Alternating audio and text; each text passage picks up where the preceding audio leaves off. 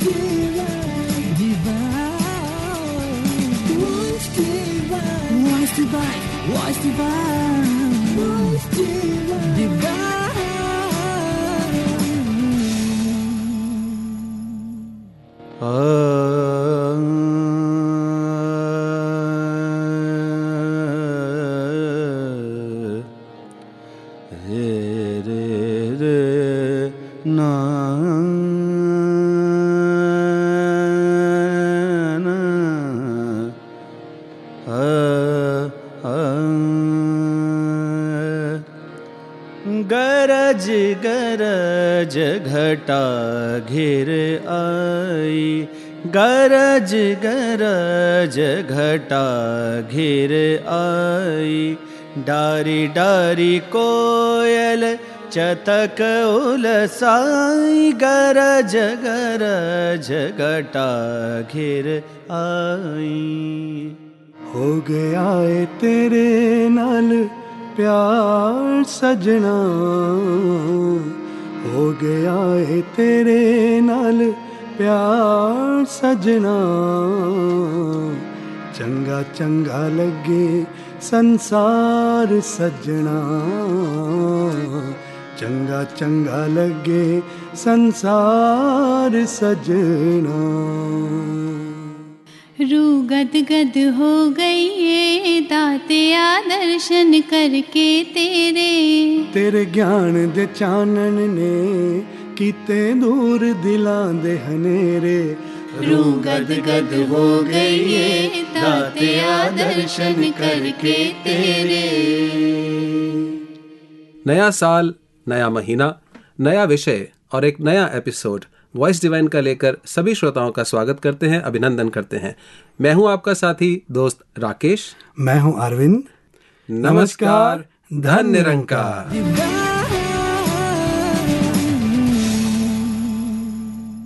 सुर है संगीत है और जहाँ सुर और संगीत राग विद्या का संगम होता है वहाँ आध्यात्मिकता की खुशबू अपने आप आने लग जाती है।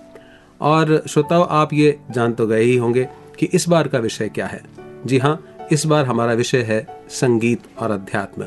It is going to be a music and spirituality special और मेरे साथ को एंकर करने के लिए अरविंद जी। अरविंद जी आपका हार्दिक स्वागत है। Thank you Rakesh ji. और साथ ही हमारे आपने आवाज़ें और भी सुनी। हमारे बीच अरविंद जी जो आपकी राय सेक्शन में आज। संगीत से जुड़ी हुई हस्तियाँ हैं उनका तारुफ करा देते हैं। सबसे पहले डॉक्टर विनोद गंधर्व जी हैं who is a PhD in vocal music radio और टीवी आर्टिस्ट हैं और नौ जनरेशन से इनका परिवार संगीत के साथ जुड़ा है। हमें मिशन में भी अनेकों प्रकार की योगदान सेवाएँ इनसे मिलती हैं। विनोद जी आपका हार्दिक स्वागत। बहुत बहुत शुक्रिया। और साथ ही एकता श्याम जी भी हमारे साथ हैं। शी इज़ ऑल्सो अ संगीत विशारद नाइजीरिया से। और टीवी एंकर के रूप में भी मिशन में भी और इसके बाहर भी संगीत में आप सेवाएँ अपना योगदान देती हैं। आपका भी हार्दिक स्वागत। थैंक यू वेरी मच जी। और अरविंद जी आप आज को होस्ट भी हैं। जी, और साथ में संगीत की भी आप सेवाएँ ही इज़ ऑल्सो अ संगीत विशारद। और बाबा जी की कृपा से आप बहुत सेवाओं के साथ मिशन में भी और जम्मू क्षेत्र में बॉलीवुड में अनेकों प्रकार की सेवाएँ निभा रहे हैं। तो आपका भी बहुत बहुत स्वागत है। जी थैंक यू वंस अगेन जी। और दोस्तों आज हम जिस भाषा में बात करेंगे वो भाषा किसी मज़हब की नहीं है। किसी देश की नहीं है किसी प्रांत की नहीं है। Because as it is said music has no language तो आज हम संगीत की भाषा को ही आधार बनाकर वार्ता करेंगे। जी राकेश जी संगीत है क्या? हम्म। म्यूज़िक है क्या और किससे बना है और कहाँ से आया है? और विशेष तौर पे तब जबकि संगीत का और अध्यात्म का इतना गहरा जी संबंध है। एग्जैक्टली तो आइए हम सब मिलके ये जानने की कोशिश करते हैं कि संगीत असल में है क्या। तो डॉक्टर विनोद जी आपसे शुरुआत करते हैं। देखिए बेसिकली म्यूज़िक अपने आप में एक साहित्य है अपने आप में एक ग्रामर बहुत बड़ा ग्रामर है। लेकिन अगर हम म्यूज़िक की थ्योरी की तरफ़ से अगर बात करें तो म्यूज़िक की शुरुआत मानी गई है कि तीन तरह के स्वर माने गए हैं हमारे शास्त्रों में। उदात अनुदात और स्वरित। जितनी भी ऋचाएँ वेद में द्वारा लिखित ऋचाएँ वेद या वेद का गायन एक वेद हमारे साथ जैसे हम पढ़ते हैं कि चार वेद है साम वेद पूरा संगीत पे ही है। संगीत म्यूज़िक का ही उसमें ज़िक्र आता है। तो तीन स्वर थे तीन से बढ़ के स्वर पहले सात हुए। फिर आज जो हम वर्तमान समय में जो संगीत का स्वरूप देखते हैं तो संगीत में कुल स्वरों की संख्या बारह है। जी जी। बारह के अलावा कोई तेरवा सुर नहीं। है पूरे हाँ, वर्ड का म्यूज़िक बारह सुरों के अंदर है जिसमें से सात शुद्ध स्वर है जिनको according to the western music हम नेचुरल नोट्स कहते हैं और चार कोमल स्वर है जिनको फ्लैट नोट्स कहते हैं हाँ और एक तीव्र स्वर है जिसको शार्प कहते हैं। सा और पा को अचल माना गया है मतलब फिक्स्ड नोट है वो। वो ना कोमल होते ना तीव्र होते। इसके अलावा कुछ एक स्वर जैसे मिडिल ईस्ट कंट्रीज़ में जाए तो अति कोमल अति तीव्र कुछ ऐसे बीच की फ्रिक्वेंसीज के भी स्वर होते हैं लेकिन बेसिकली बारह स्वर होते हैं चाहे इंडियन म्यूज़िक की बात करें हम या वेस्टर्न म्यूज़िक की बात विनोद जी फ्रिक्वेंसी की आपने बात की है। जी। तो संगीत के सुर जो हैं उन फ्रिक्वेंसी से क्या लेना देना है उनका? देखिए हर एक सुर की एक प्रॉपर एक फ्रिक्वेंसी है। जी जी। मैं इंडियन म्यूज़िक के हिसाब से बात करूँगा और हम्म। वेस्टर्न के हिसाब से आप जी से ही जानना चाहूँगा क्योंकि आपका ताल्लुक म्यूज़िक डायरेक्शन से है और आप बहुत अच्छी तरह से आजकल की टेक्नोलॉजी से भी आप वाकिफ है जानते हैं। इंडियन म्यूज़िक में श्रुतियों के हिसाब से स्वरों को जी जी बांटा गया है। जी जी। सा मा पा की चार चार श्रुतियाँ मानी हाँ गई जी, हाँ श्रुतियाँ मतलब उनकी टाइमिंग हाँ जी चार चार श्रुतियाँ मानी गई है और रे और धा की तीन तीन और गा और नी की दो दो श्रुतियाँ मानी गई। तो इस तरह से कुल बाईस श्रुतियों में इन बारह के बारह नोट्स को बांटा गया बांटा गया है। जी जी हर एक नोट की अपनी अपनी एक फ्रिक्वेंसी है। जी। जैसे ए नोट है उसकी 440 किलोहर्ट्ज की एक। ट्यूनिंग होती है।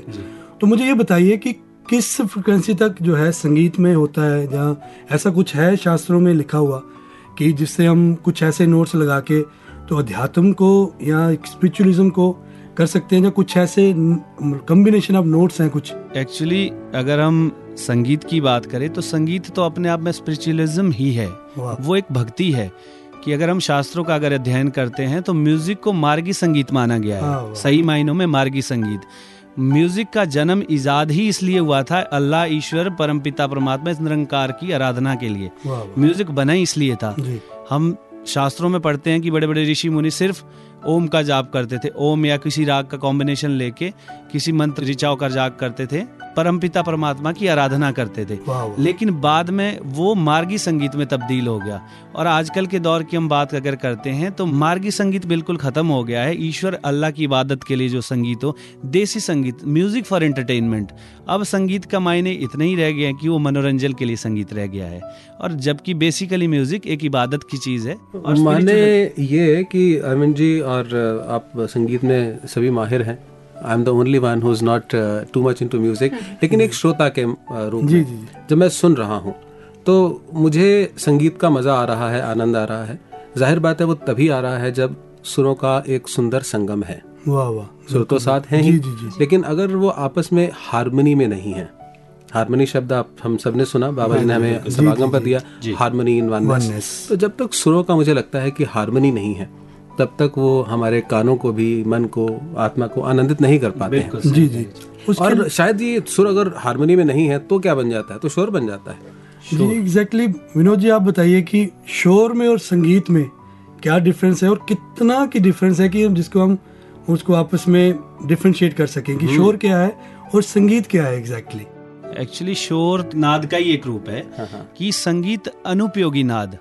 जो संगीत के लिए अनुपयोगी ना हो वो शोर है। लेकिन उसकी एग्जिस्टेंस होना इसलिए ज़रूरी है कि इस पूरे ब्रह्मांड की व्यवस्था चलाने के लिए शोर का होना भी लाजमी है। अगर गाड़ी की साउंड नहीं होगी तो हम कैसे सफ़र करेंगे? अगर फैक्ट्रियों की आवाज़ नहीं होगी तो प्रोडक्शन कैसे होगी?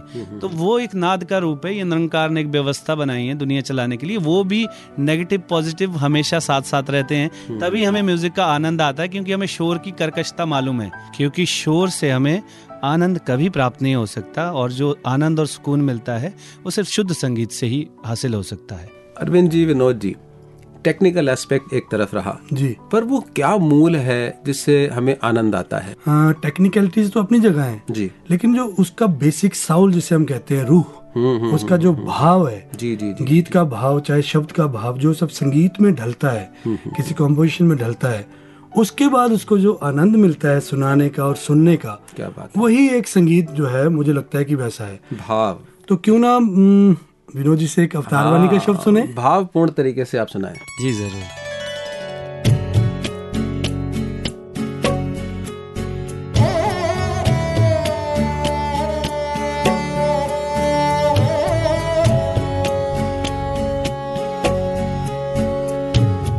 सेवक है जो मालक दा, हर हुक्म पूरा करदा ਏ सेवक है जो मालक दा, खलकत दी सेवा करदा ए सेवक है जो मालक दा, खलकत दी सेवा करदा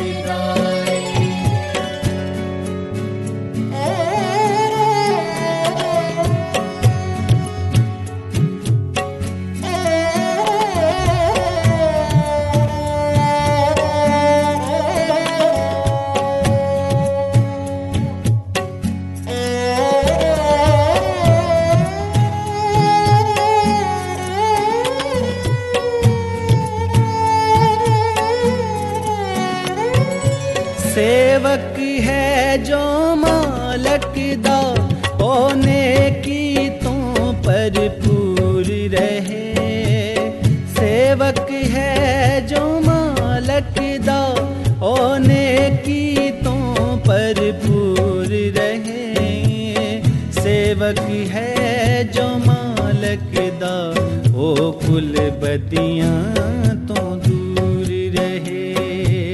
सेवक है जो मालक ओ कुल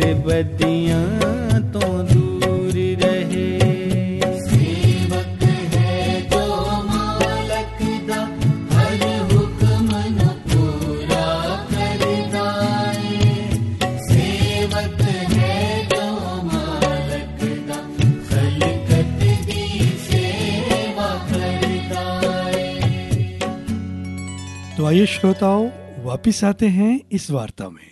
जी। तो राकेश जी हम भाव की बात कर रहे थे कि संगीत में भाव जो है उसका अपना एक बहुत ही ऊँचा स्थान है। जैसे हम हुजूर के सामने गाते हैं जब स्पिरिचुअल उसकी बात कर रहे हैं हम। हम्म हम्म गायक जब तक भाव विभोर होके उस पर डूब के नहीं गाता तो उसके सुरों में और उसके शब्दों में वो एक वो समन्वय सा हाँ, नहीं नहीं- नहीं बन पाता, सिम्फनी नहीं हो पाती है। एकता जी जी। आपसे मुखातिब होते हुए। जी।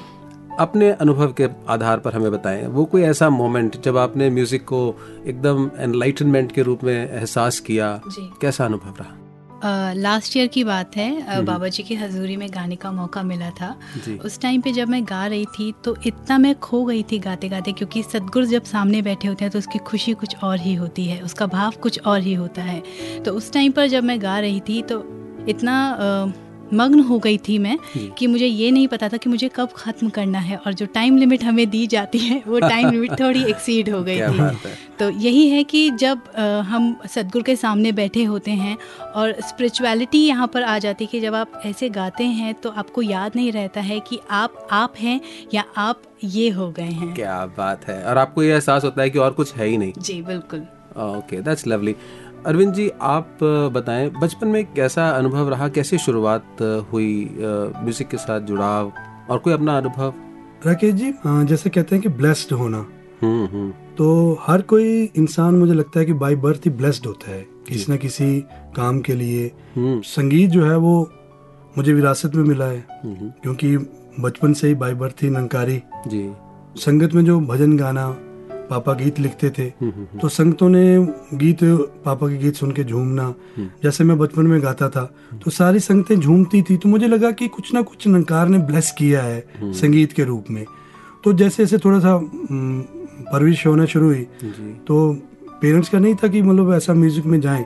लेकिन वो जो एक ब्लेसिंग साथ में चलती है बाई बर्थ नंकार की हुजूर की तो वो साथ चलते चलते चलते that led me to get into music तो हुजूर ने अपनी सेवा लेनी थी तो वैसे ही सिखलाई भी चलती रही जैसे सीखा संगीत को प्रॉपर तरीके से।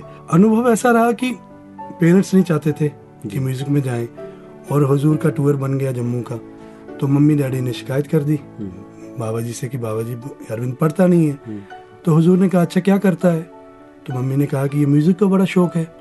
तो हुजूर ने कहा ठीक है लेट हिम डू इसको करने दो म्यूज़िक तो वो एक जो टर्निंग पॉइंट था जो एक वो ब्लेसिंग बचपन से चल रही थी उस पे मुहर लग गई हुजूर की सदगुरु की।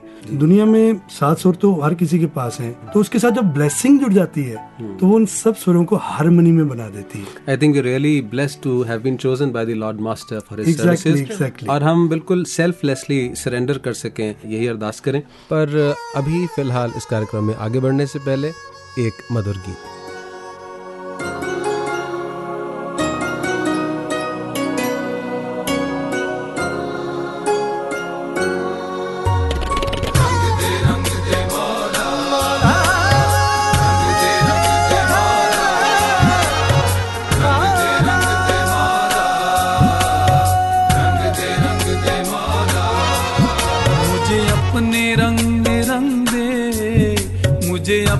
रंग में रंग दे मुझे अपने रंग में रंग दे मुझे अपने रंग में रंग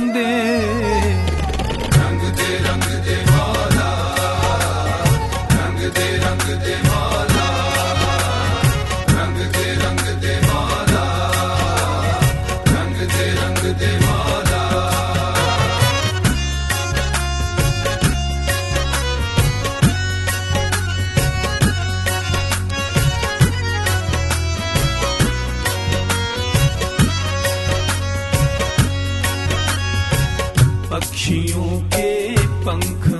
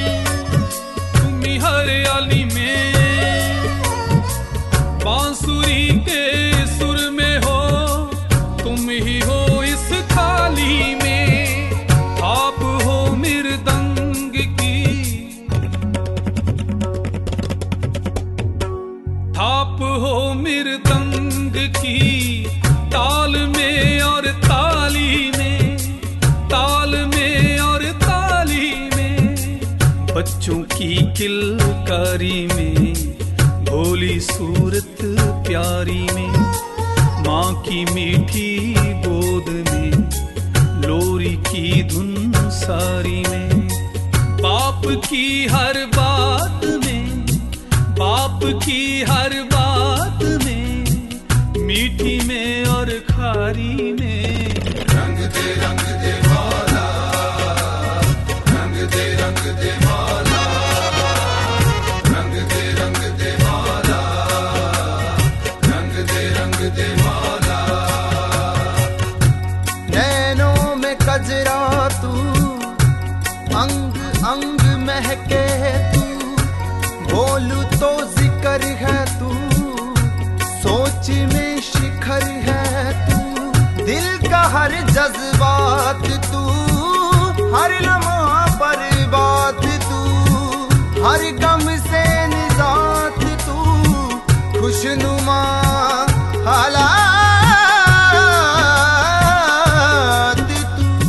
श्रोताओं इस मधुर गीत के बाद। आइए इस वार्ता में वापस आते हैं। अरविंद जी विनोद जी एक ही शब्द सुनते हैं हम राग। जी जी। फला राग है इतने राग किसी ने कंपोज किए तानसेन ने राग गाए और पता नहीं क्या का क्या हो गया। What is the power of raga और द रागा? बेसिकली जो राग है ये इसलिए बनाए गए क्योंकि ये कॉम्बिनेशन ऑफ़ नोट्स है।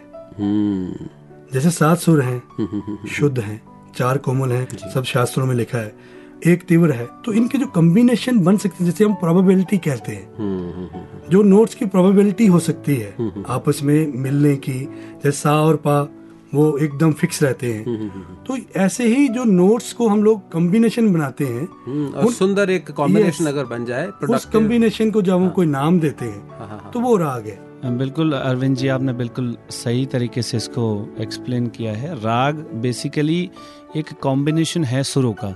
जैसे आप देख लीजिए, हम एक बिल्डिंग बनाते हैं। एक रॉ मटेरियल हमारे पास होता है। ईंटें पड़ी हैं, रेत पड़ा है, बहुत सारा रॉ मटेरियल पड़ा है। लेकिन आर्किटेक्ट उसको बनाता है और जब उसको एक डिज़ाइन दिया जाता है तो एक बड़ा खूबसूरत रूप बन के आता है। वैसे ही बारह सुरों को कंपोजर क्या करते हैं कि उसको पिरो देते हैं और सुरों का कॉम्बिनेशन लेकिन सुरों का कॉम्बिनेशन एक जिसके पास स्पिरिचुअल ताकत होगी वही बना सकता है जिसके पास हकीकी इश्क हो क्या बात है। जब वो सुरों का कॉम्बिनेशन बनता है तो उसमें तासीर पैदा होती है उसमें असर पैदा होता है।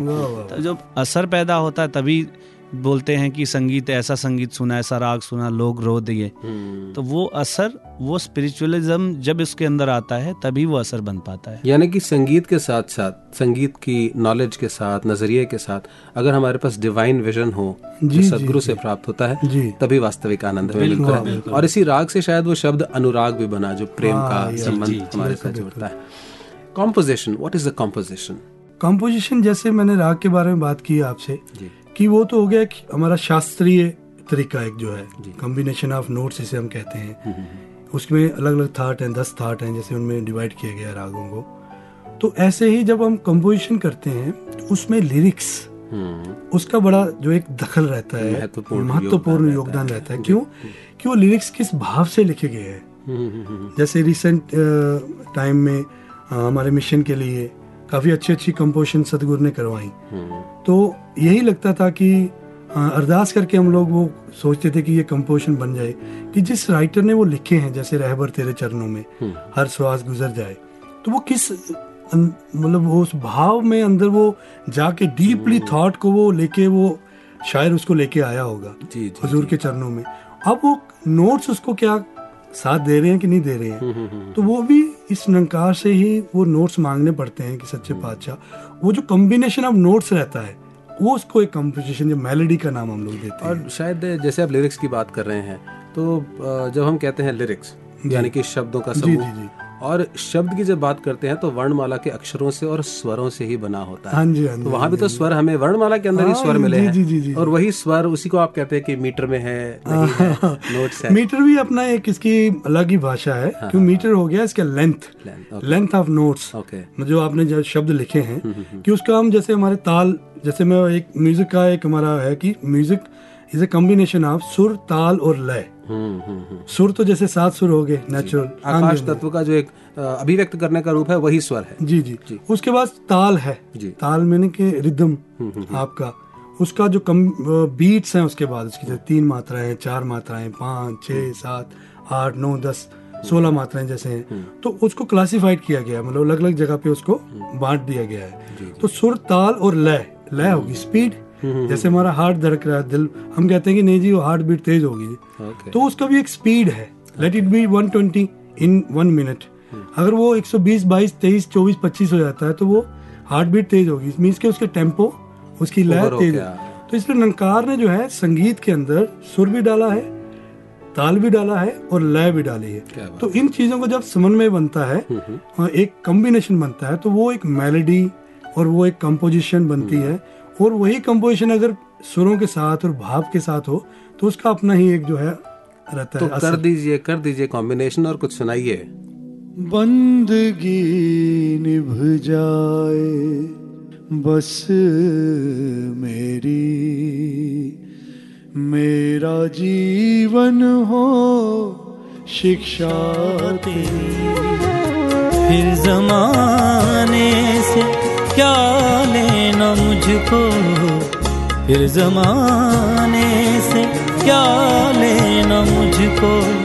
रीझ जाए जो मेरा नबी, बंदगी निभ जाए।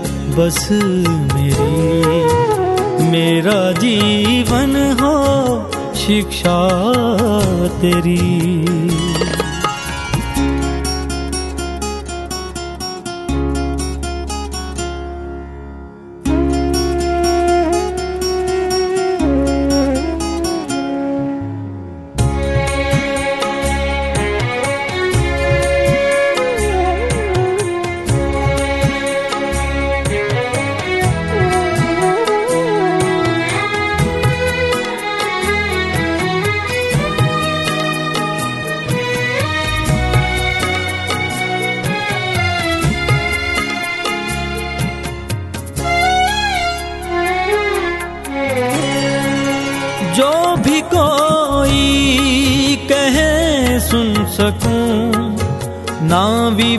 विवेक आगे से बोलूँ मैं।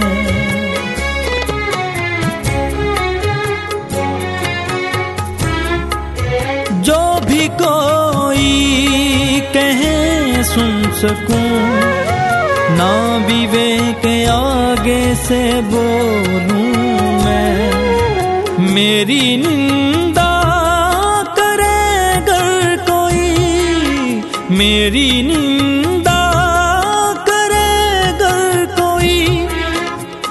उसके जाके चरण धो लूँ मैं।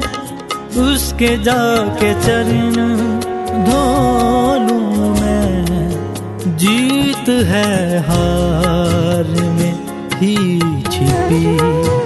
मेरा जीवन हो शिक्षा तेरी। जीत है हार में ही छिपी। मेरा जीवन हो, शिक्षा तेरी। फिर जमाने से क्या लेना मुझको? फिर जमाने से क्या लेना मुझको? रीझ जाए जो मेरा नबी, बंदगी निभ जाए। बस मेरी मेरा जीवन हो शिक्षा तेरी। क्या बात है। अरविंद जी इस गीत के साथ तो बहुत आनंद आया। और विनोद जी। जी। जब कुछ कॉम्पोजिशन आती है तो उसके साथ कुछ नोटेशंस बनाई जाती हैं जो आधार बनते हैं आगे गाने जी, का गायकी का। क्यों ना ऐसा हो कि आप कुछ नोटेशंस दें और एकता जी उसे सुनाएँ? जी ज़रूर। एक राग है राग चारुकेशी। तो रागों को तीन वैसे जातियों में बांटा गया है जिसमें सात स्वर लगते हैं उन्हें संपूर्ण कहा गया है। जिनमें छह लगते हैं उनमें शाड़व और जिनमें पाँच उन्हें औड़व राग स्वरूप अपने विशेष प्रकार के आरोह अवरोह के क्रम में रहता है। जिस राग में सातों स्वर यानी सारे गामा पाधा नी हो उसे संपूर्ण संपूर्ण जाति कहते हैं। जी। इसी प्रकार छह स्वरों के क्रम को छाड़व पाँच स्वरों के क्रम को औड़व और चार स्वरों के क्रम को सुरतर कहते हैं। जी। ध्यान में रखने योग्य ये बात है कि आरोह में जितने स्वर लगेंगे उससे कहीं अधिक या कम से कम आरोह के बराबर स्वर अवरोह में आने चाहिए। हम्म, हम्म। आरोह की अपेक्षा अवरोह में कम स्वर भारतीय संगीत में नहीं लिए जाते। जी। कारण ये नितांत अस्वाभाविक बात है। इस प्रकार जातियों के कुल दस प्रकार बनते हैं रागों में। जी। इसी प्रकार रागों को समय काल में बांधा गया है जैसे दिन के चार प्रहर हैं रात के चार प्रहर हैं और कुछ राग संध्याकालीन हैं शाम को गाए जाते हैं। जी जी। और कुछ राग जो हैं जैसे प्रातःकाल सुबह गाए जाते हैं। और अभी जो राग चारुकेशी विनोद जी सुनाएँगे अ, उसकी जाति जो है वो संपूर्ण संपूर्ण है। इसका गायन समय दिन का दूसरा प्रहर है और इसका थाट जो है वो असावरी थाट है। विनोद जी। सा रे गा म प द नि सा द प म ग म रे द द सा। सृष्टि के हर स्वर के हो। आधार तुम। सृष्टि के हर स्वर के हो। आधार तुम। सृष्टि के हर स्वर के हो। आधार तुम। हर के हो आधार तुम। वंदना।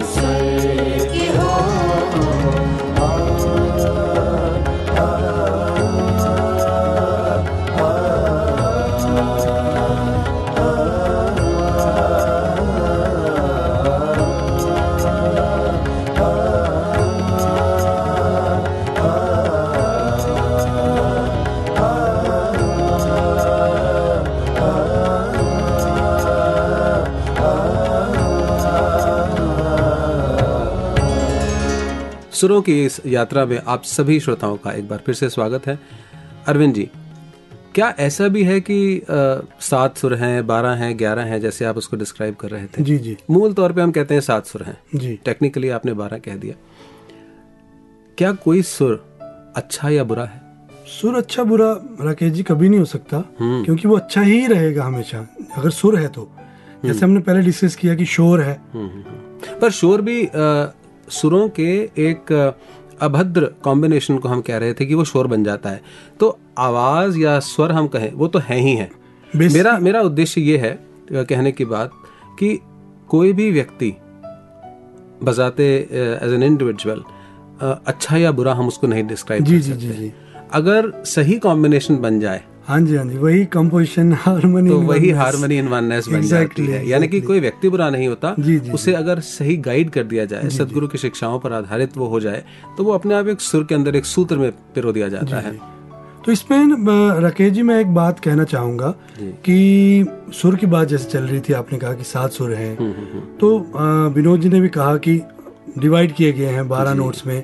तो उसमें एक जो पहलू है मैं आपको वो बताना चाहूँगा कि इसमें फ्रिक्वेंसी जैसे हम डिस्कस कर रहे थे। हम्म हम्म हम्म तो उसमें एक लॉ ऑफ़ रेजोनेंस जो है वो बहुत ही महत्वपूर्ण है यहाँ पे बताना। क्योंकि भाव जो है वो तभी जुड़ता है साथ में कि जब आपकी एक तार जो है जैसे मुर्शिद से जुड़ी है नंकार से जुड़ी है वो तार को भी हम रेजोनेंस के साथ जोड़ सकते हैं। जी जी। कि जैसे दो नोट्स मिलते हैं जब दो की फ्रिक्वेंसीज मिलते हैं हम बचपन से सुनते आ रहे हैं कि तानसेन जी जब गाते थे तो दिए जल उठते थे। हम्म। मेघ राग गाते थे तो बारिश आ बारिश जाती थी। जाती थी जी। तो वो उसका कारण ही यही था कि जो एक रेजोनेंस है एक फ्रिक्वेंसीज का मिलन तो वो हाँ। मिलन ऐसा होता था जी, जी, कि जैसे एक मैंने कहा कि ए की फ्रिक्वेंसी 440 किलो हर्ट्ज है ए नोट की। तो उसके साथ जो जैसे हम कहते हैं ट्यून कर रहे हैं जी सभी ट्यून हम्म, ट्यून कर रहे हैं। एग्जैक्टली ट्यून कर रहे हैं। ट्यून क्या है? रेजोनेंस को मिलाना आपस में यस फ्रीक्वेंसी को आपस में मिलाना। और जब वो एक जैसी फ्रिक्वेंसी सबकी मिलती हैं हाँ, हाँ, तो सारे तार जो हैं झनझना उठते हैं। चाहे वो रूह के हों चाहे वो जिस्म के हों और चाहे वो मतलब स्पिरिचुअलिज्म के साथ आप इसको यही कोरिलेट यही तो बाबा जी कह रहे हैं कि हम आपस में एक दूसरे के साथ फ्रीक्वेंसीज मैच क्यों ना कर लें। अगर मैं ये कहूँ कि मैंने जो कह दिया वही सही है तो मैं तो अड़ गया अपनी हाँ फ्रीक्वेंसी हाँ के ऊपर। हाँ तो संगीत बन नहीं पाएगा। नहीं नहीं नहीं कभी एक ने कही दूसरे ने मानी। ये वाला भाव अगर बन जाए तो आनंद आता है। और ये भी एक बहुत अच्छे फिलोसोफर हुए विक्टर ह्यूगो जिन्होंने कहा that music expresses that which cannot be said but on which it is impossible to be silent संगीत वो बता देता है जिस पर शायद कुछ कहा नहीं जा सकता लेकिन जिस पर चुप नहीं रहा जा सकता। जी बिल्कुल और ऐसा भी देखने में आता है कि जैसे कोई फॉरेन म्यूज़िक है कई बार। हमें शब्द नहीं समझ आ रहे होते लेकिन संगीत सुनकर के ही हम नाचने लग जाते हैं। और ऐसे ही हिंदुस्तानी म्यूज़िक है और फॉरेनर्स यहाँ आकर के they dancing on the beats of that music ऐसा आपके साथ कभी हुआ विनोद जी? जी दो साल पहले मेरा टूर लगा था यूरोप टूर था तो पेरिस में हम लोग गए परफॉर्म करने। तो फ्रांस गवर्नमेंट की तरफ़ से ये प्रोग्राम था। तो उसमें उन्होंने तीनों कॉम्बिनेशन इंडियन म्यूज़िक के बुलाए थे dance vocal and instrumental music तो प्रोग्राम हुआ सारे अंग्रेज़ लोग सुनने वाले थे। खैर वहाँ तो इंग्लिश भी बहुत कम ऑडियंस में इंग्लिश समझने वाले बहुत कम लोग थे। फ्रेंच ज़्यादा चल रही थी वहाँ पे। और मेरा गज़ल का परफॉर्मेंस था वहाँ पे। मैं मैंने वहाँ पे गजलें गाई। और इंस्ट्रूमेंटल म्यूज़िक भी था डांस भी था। गज़ल मैं नहीं समझता किसी को लिरिक्स समझ आए होंगे।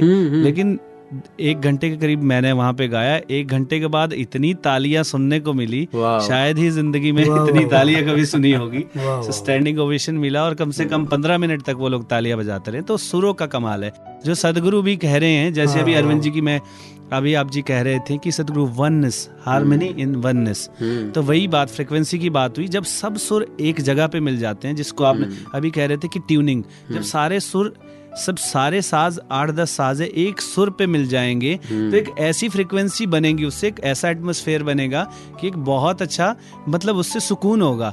और जब वननेस की सदगुरु आज की आज के दौर में बात कर रहे हैं जब हमारे दिलों में वैर विरोध नफरत ये सब चीज़ें मिट जाएगी तो एक ऐसा एक हेल्दी वातावरण बनेगा। वाह, वह बिल्कुल म्यूज़िक का ही दूसरा रूप है ये सब कहने का मतलब मुझे लगता है कि जब भावनाओं की भावनाओं की भावनाओं की वननेस बनेगी वो ट्यूनिंग हो जाएगी। भावनाओं की वननेस हाँ, बिल्कुल। yes, भावनाओं की वननेस हो जाएगी। Beautiful. हारमोनी इन वननेस बाबा ने स्टैब्लिश कर भी दी है। Exactly. हम सबके जीवन में आप सात संगत में देखें जो अभी इस समागम पर भी कई लोग आए आउटसाइडर्स डॉक्टर्स उन्होंने सब देख करके देवर रियली फ्लेबर गैस्टेड कि ये पॉसिबल कैसे है? मिलियन प्लस पीपल और सारे शांति में बैठे हैं। हाँ जी, हाँ जी। इतना कि माइक बंद कर दिया जाए तो किसी को शायद आवाज़ भी ना आए। So I think after silence as it is said by एडलस Huxley it was said that after silence that which comes closest to expressing the inexpressible is music. Exactly बहुत सारी चर्चा चल रही है चलती रहेगी पर इससे पहले कि हम आगे इस यात्रा को ले जाएँ और आपसे विनोद जी ये गज़ल भी ज़रूर सुनेंगे लेकिन उससे पहले हम अगले सेक्शन की ओर। नया साल है अरविंद जी तो नए सेक्शन के साथ श्रोताओं को जोड़ते हैं और वो सेक्शन है ध्यान दीजिए। ध्यान दीजिए। जी हाँ इस आवाज़ को हम समागम पर अनेकों बार सुन चुके हैं। जी, जी, जी। तो नया सेक्शन ध्यान दीजिए है जिसमें हमें उन सभी बातों की ओर ध्यान देना होगा जो हमें सत्संग पे आते हुए सेवा दल का मेंबर होते हुए या यूँ कहें कि अ, कोई भी एडमिनिस्ट्रेटिव और स्पिरिचुअल एस्पेक्ट है हमारे जीवन का ह्यूमन वैल्यू से जुड़ा हुआ जी, जी, जी। उन सभी पर किस प्रकार से अपने आप को निभाना है सदगुरु के कैसे आदेश हाँ, जी कैसे हम उस पर ध्यान देकर सतगुरु की जो टीचिंग्स और पीचिंग्स हैं उसको आगे ला सकते हैं। जी तो आइए चलते हैं। ध्यान दीजिए। ध्यान दीजिए। दीजिए, ध्यान दीजिए ध्यान दीजिए, जैसा सतगुरु समझाए,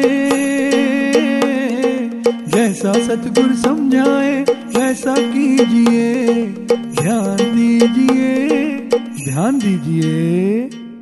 सत्संग पर सादा व मर्यादित वस्त्र पहनकर आए।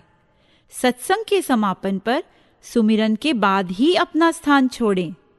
सत्संग में बैठकर खाना पीना शोभा नहीं देता। सत्संग में बैठकर मोबाइल फ़ोन का प्रयोग ना करें। आपस में बातचीत करने से भी परहेज करें। सदगुरु बाबा जी के सामने नमस्कार करते हुए, केवल श्रद्धा से हाथ जोड़ते हुए आगे बढ़ें।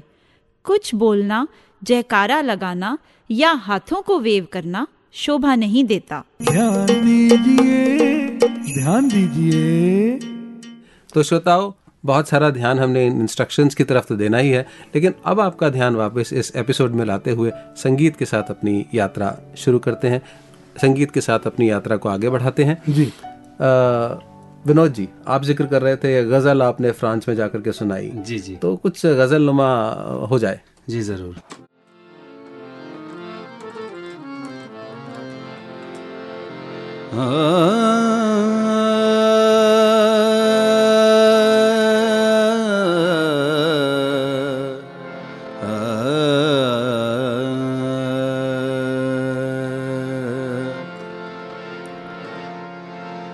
लपे उसके कभी बदुआ नहीं होती। लपे उसके कभी बदुआ नहीं होती। एक मेरी माँ है जो मुझसे कभी खफा नहीं होती। क्या बात? सख्त राहों में भी आसान सफ़र लगता है। सख्त राहों में भी आसान सफ़र लगता है। ये मेरी माँ की दुआओं का असर लगता है सख्त राहों में भी आसान सफ़र लगता है। मैंने जिस वक्त तेरे दर पे किया है सजदा मैंने जिस वक्त तेरे दर पे किया है सजदा, मैंने जिस वक्त तेरे दर पे किया है सजदा, आसमानों से, आसमानों आसमानों से भी ऊँचा मेरा सर लगता है। ये मेरी माँ की दुआओं का सर लगता है। सख्त राहों में भी आसान सफ़र लगता है।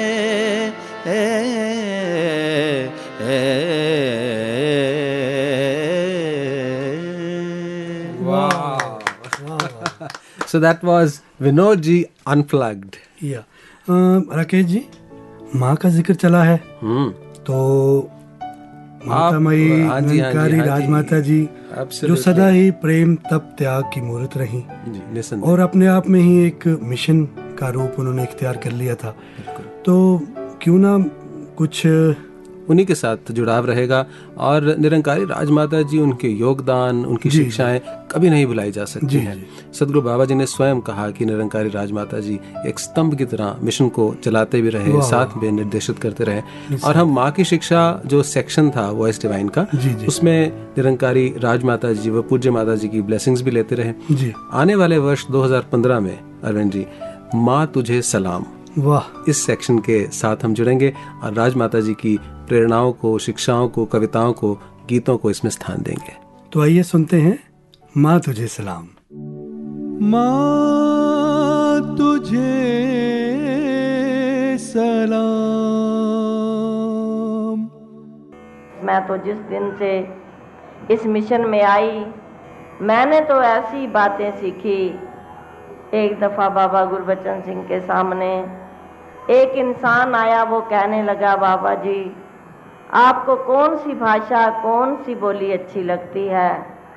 तो बाबा जी मुस्कुरा कर कहने लगे, जिसमें किसी को बढ़ोती देनी हो, किसी को मान बढ़ाई देनी हो, किसी को ऊँचा समझना हो, या भगवान की महिमा गानी हो, वो बोली तो चाहे कोई भी भाषा है, मुझे वो प्यारी लगती है, चाहे वो पंजाबी है चाहे गुजराती है, चाहे महाराष्ट्री है, चाहे और कोई किस्म की भाषा है, वो मुझे सब प्यारी लगती हैं। और जिसमें दूसरे को गाली दी जाए, नीचा गिराने के लफ्ज़ कहे जाएँ, वो चाहे कोई भी भाषा है, मुझे वो पसंद नहीं है। ऐसे जो महान व्यक्ति दुनिया में आते हैं, उनका तो एक ही कर्म होता है कि ये इंसान मिलकर बैठना सीख जाएँ। आप जानते हैं ये ऐसा समाज आ रहा है। इसमें तो घर के मेंबर भी मिलकर नहीं बैठते।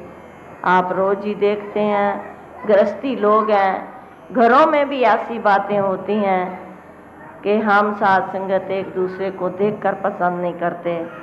ऐसे समय में जब ऐसी कोई शिक्षा देता है, आप जान ही रहे हैं हमारी बोली नहीं मिलती। खाना नहीं मिलता, पहनना नहीं मिलता। इसी सत्संग में भी ऐसे श्रद्धालु इंसान बैठे हैं। पर कैसे प्यार, निम्रता से सारी बातों को अपने हृदय में जगह दे रहे हैं। रहम कर्म करें कि जो हमें इधर से ज्ञान मिला है, जैसे ये सद्भावना मिली है, हर एक इंसान मिलकर बैठकर हम भक्ति कर रहे हैं एक परमात्मा की।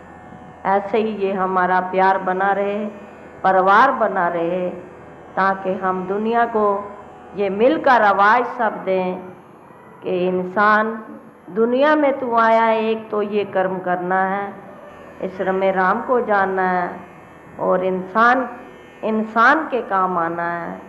सात संगत, आप देखते हैं कि कभी भी किसी ने किसी पशु को नहीं कहा, किसी ने किसी कुत्ते को नहीं कहा कि कुत्ते तू कुत्ता बन जा। किसी किसी भैंस या और परिंदे को नहीं कहा। पर इंसान को कहते हम सुनते हैं कि इंसान तू इंसान बन जा।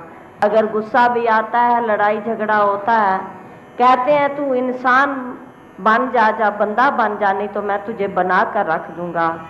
इससे पता चलता है कि हम इंसानी जामे में शायद भगवान बैठे हुए हैं। पर साथ संगत जब गुरु का ज्ञान मिलता है तो फिर साथ संगत ये पूर्ण इंसान बनता है। फिर इसको सब बातें समझ में आ जाती हैं। जैसे हमें ये सात्संग सच्चाई मिली है, इसी सच्चाई के साथ जुड़े हुए हम ये एकता की आवाज़ देते चले जाएँ। कोई भी आपके दर पे आए, उसी को जगह देते जाएँ, उसी को अपने पास बिठाते जाएँ। माँ, तुझे सलाम। तो श्रोताओं राजमाता जी के इन शब्दों के बाद जो आप ये सारा साल सुनते रहेंगे 2015 में हम सुनते रहेंगे आइए इस यात्रा में और आगे बढ़ें। जी राकेश जी तो मुझे ना एक वो शेर याद आ रहा है हुजूर को डेडिकेट मैं कर रहा हूँ जी इरशाद। कि सात सुरों का बहता दरिया हम्म हम्म हम्म, तेरे नाम तेरे नाम। क्या बात क्या बात। हर सुर में है रंग धनक का तेरे नाम तेरे नाम। क्या बात है। और तेरे बिना जो उम्र बिताई बीत गई सो बीत गई। हम्म हम्म, हम्म, अब इस उम्र का बाकी हिस्सा तेरे तेरे नाम नाम। तेरे नाम। बहुत खूब बहुत खूब। और देखें भक्ति में जो हमें भक्ति सहज भक्ति सदगुरु बाबा जी ने दी जी। उसमें गीत का भी स्थान है। कविता का भी स्थान है व्याख्यान का भी। जी जी। कोई ऐसा पहलू नहीं है जीवन का। इसीलिए तो हमारी भक्ति बहुत सहज है हर रूप में। हाँ उठते बैठते हाँ खाते पीते कारोबार करते हमें भक्ति मिली। और यहाँ तक कि हँसते हुए भी। हम्म। तो कोई ऐसा वाक्य विनोद जी जहाँ आप संगीत के साथ साथ हंसे भी हों? जी एक मैं आपको छोटा सा एक लतीफ़ा सुनाना चाहता हूँ। जी। कि सिक्सटी सेवेंटी का जो दौर रहा वो गज़लों का बड़ा दौर रहा। जी जी। तो उस दौर में एक कोई महिला थी तो वो थोड़ी सी परेशान थी। किसी ने कहा कि आप अगर थोड़ा सुकून चाहते हो तो एक बहुत अच्छा आज कॉन्सर्ट हो रहा है। मुंबई में उस टाइम मेहदेसन साहब आए हुए थे कि उनका एक कॉन्सर्ट है। आप चलिए कॉन्सर्ट में चलिए। तो चलेगी अपने बेटे को लेके कॉन्सर्ट में चलेगी। अब मेहदी हसन साहब की एक तो गायकी बहुत भारी भरकम रागदारी वाली गायकी। हाँ बिल्कुल और शायरी भी उस्ताद शायर सारे। अब गज़ल चल रही है गुलों में रंग भरे बादे नौ बहार चले। चले। भी आओ के गुलशन का कारोबार चले, तो बीच में ब्रेक हुआ बिल्कुल सहमी हुई बैठी हुई।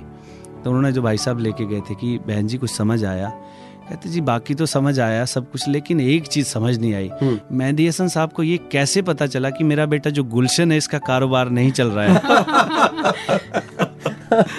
यानी कि कुछ भी हो उसमें से आप अर्थ कैसे निकालते हैं आप पर निर्भर जी, करता जी है। जी जी हँसी जो है वो भी संगीत का ही एक रूप है।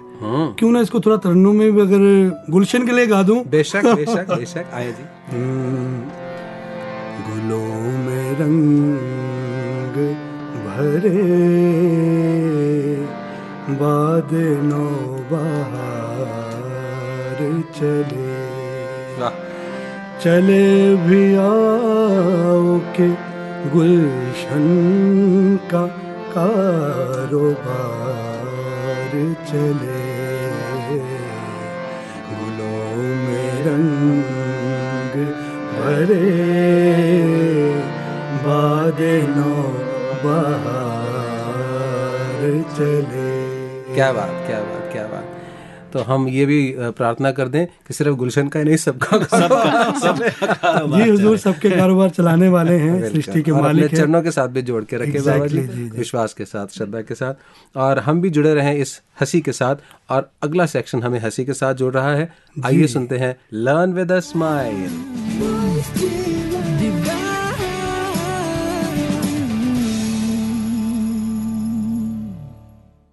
करने आते हो? यहाँ पे आपको गंदा नहीं लग रहा? आपके पूरे हाथ गंदे हो चुके हैं मिट्टी में। ये तो बाबा जी की मिट्टी है बाबा जी मिट्टी का काम भी करना होता है। बाजी तो पूरी सेवा यहीं पे करके जाओगे? आप क्या सीखा है बाबा जी से? आपने बताओ। विचार। बताओ सुनाओ।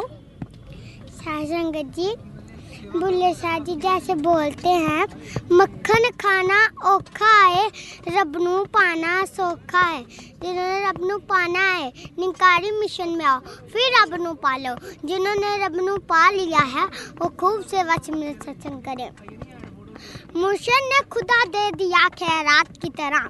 मुर्शद ने खुदा दे दिया खैरात की तरह। का संभाल पाए इसे सौगात की तरह।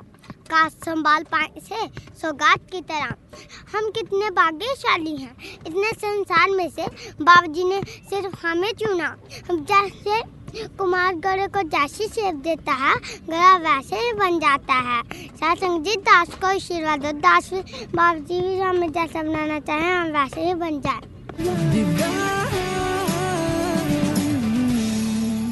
सुरों के सफ़र में फिर एक बार वापसी। जी।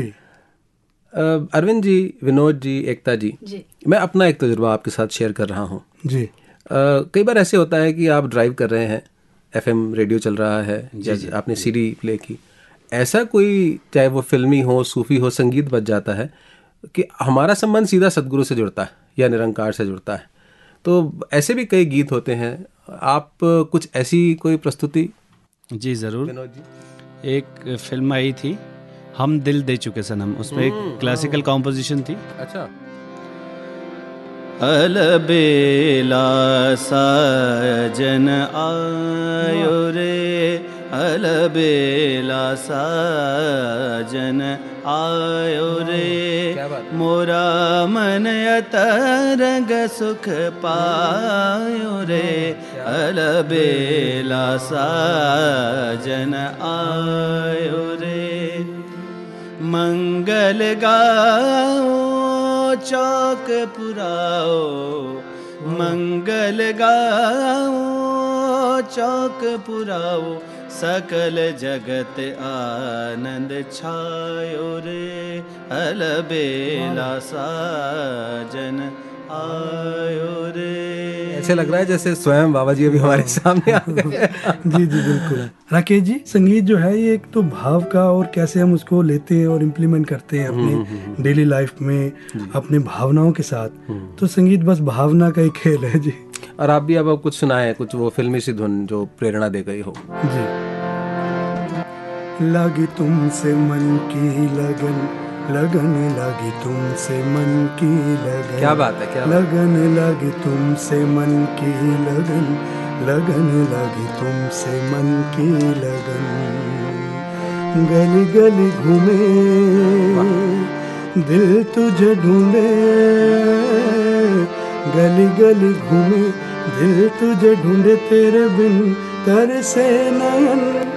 विनोद जी लगी तुमसे मन की लगन। लगन लगी तुमसे मन की लगन। लगन लगी तुमसे मन की लगन। लगन लगी तुमसे मन की लगन। पाद सारे गरे रे सा। पद सारे गरे रे सा मा गरे सा। पद सारे गरे रे सा। सारे गमा म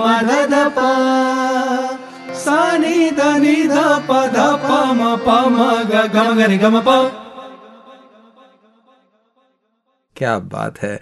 और अरविंद जी इस इतने सुंदर गीत के बाद जो एक सन्नाटा और खामोशी आई जी। ऐसे लग रहा था उसमें भी कुछ एक संदेश है।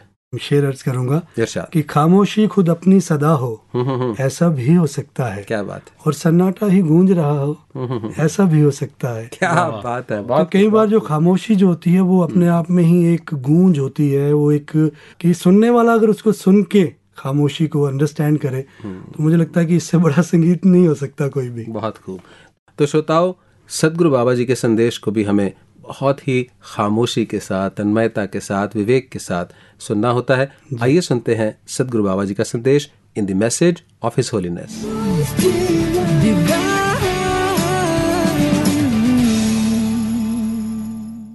यहाँ पर एक ऐसी मिलवर्तन का भाव एकत्व का भाव एक ऐसे वातावरण को जन्म देना जिस वातावरण में रहकर हम, आप भी और औरों को भी एक राहत और सुख की सांस मुहैया कर सकते हैं।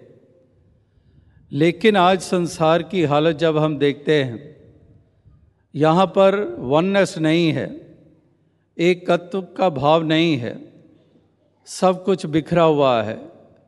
दीवारें हैं, दरारें हैं, दूरियाँ हैं, खाइयाँ हैं बीच में, इतनी गहरी खाइयाँ हैं कि हम एक दूसरे से दूर रह जाते हैं। इतनी ऊँची दीवारें हैं कि हम एक दूसरे के करीब नहीं आ सकते हैं। और वो दीवारें धर्म की हैं, मज़हब की हैं, कैस्टिज़म की हैं जाति पाति की हैं, भाषाओं की हैं, रीजनलिज़म है कितने कितनी दीवारें, जिन्होंने इंसान को इंसान से दूर रखा हुआ है। तो एकत्व वननेस आवर कॉमनवेल्थ यही हमारी सच्ची वेल्थ यही हमारी सच्ची अमीरी। We have to lift ourselves from rags to riches. एक कंगालता से हमने अमीरी की ओर बढ़ना है। वेल्थ हमें अमीर करती है। हम अमीर होते हैं वेल्थ के द्वारा. We become rich due to wealth so when we see from spiritual angle और angle of humanity we are still paupers we are still in rags where is that wealth which will make us truly rich we have not to search for it Saints and prophets had already mentioned from ages that this is the true wealth. This God Almighty is our true wealth. This is one, oneness, oneness, our commonwealth.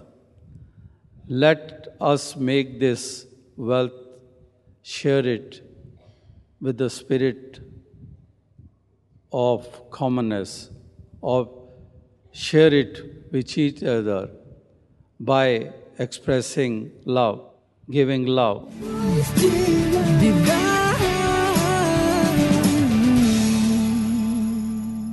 Rakesh ji Sadguru Baba ji के इस पावन संदेश के बाद फिर वापस आते हैं सुरों की महफिल में। बिल्कुल जी।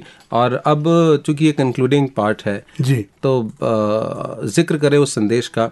जो बाबा जी ने हमें समागम पर भी दिया और हमेशा हमें अपने जीवन में उसे स्थापित करके रखना है मन में बसा करके रखना है और जीवन में उसे अडेप्ट करने का इम्प्लीमेंट करने का भी प्रयास करना है which is harmony in oneness सुरों में ये हारमोनी क्या है? आ, राकेश जी बेसिकली हारमोनी जो है वो सुरों का ही एक लफ्ज है। जब कॉम्बिनेशन ऑफ़ डिफरेंट नोट्स को हम जैसे मान लीजिए सा गा पा फिर सा आता है तो एक कॉर्ड बनता है उसका। अब जो कॉर्ड है कॉर्ड के साथ अलग अलग सभी गाते हैं तो एक ही साउंड आती है। तो जैसे अलग अलग नोट्स की जब कॉम्बिनेशन हारमोनी बनती है तो एक साउंड आती है ऐसे ही हुजूर ने जो थॉट्स दिए हैं गुण दिए हैं। गुण दिए हैं जैसे ह्यूमन वैल्यूज़ यस एग्जैक्टली जैसे टॉलरेंस है कंपैशन लव है फेथ पीस है। विजडम सेल्फलेस सर्विस ऐसे कितने। अलग अलग सारी भावनाओं को इकट्ठा करके जो हारमोनी बनती है भावनाओं की हारमोनी उससे जो वन्य आना एकदम इजी है सरल हो जाता सरल है हो जाता तो है। यही प्रार्थना करें कि हमारे जीवन में इन सभी गुणों का समावेश हो हारमोनी इन वननेस स्थापित हो। अपने गेस्ट्स का जो आपकी राय में आए विनोद जी एकता जी आपका बहुत बहुत धन्यवाद। धन्यवाद जी। तो अरविंद जी अब समय है इजाज़त लेने का। जी। अपने श्रोताओं से प्यारे प्यारे श्रोताओं से ये रिक्वेस्ट करते हुए कि ये नया प्रयास उनको कैसा लगा? इससे संबंधित फीडबैक्स ईमेल्स हमें ज़रूर भेजते रहें अपनी सजेशंस भी भेजें। और साथ ही हमारा जो ट्वेंटी फोर सेवन लगातार चलने वाला इंटरनेट रेडियो का जो वेबसाइट है radio dot Nirankari dot O R G उसे भी सुनते रहें।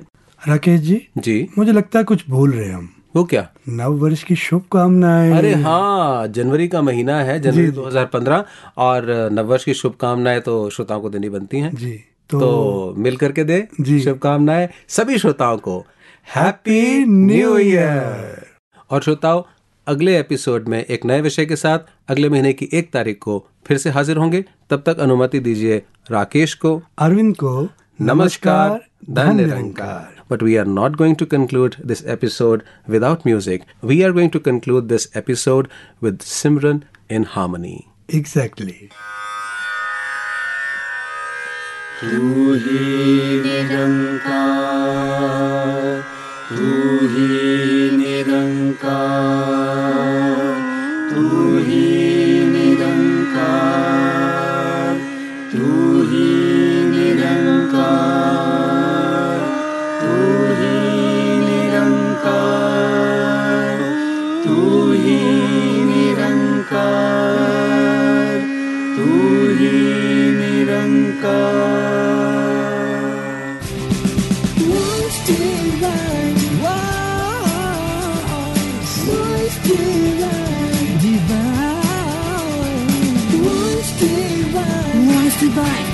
Divine,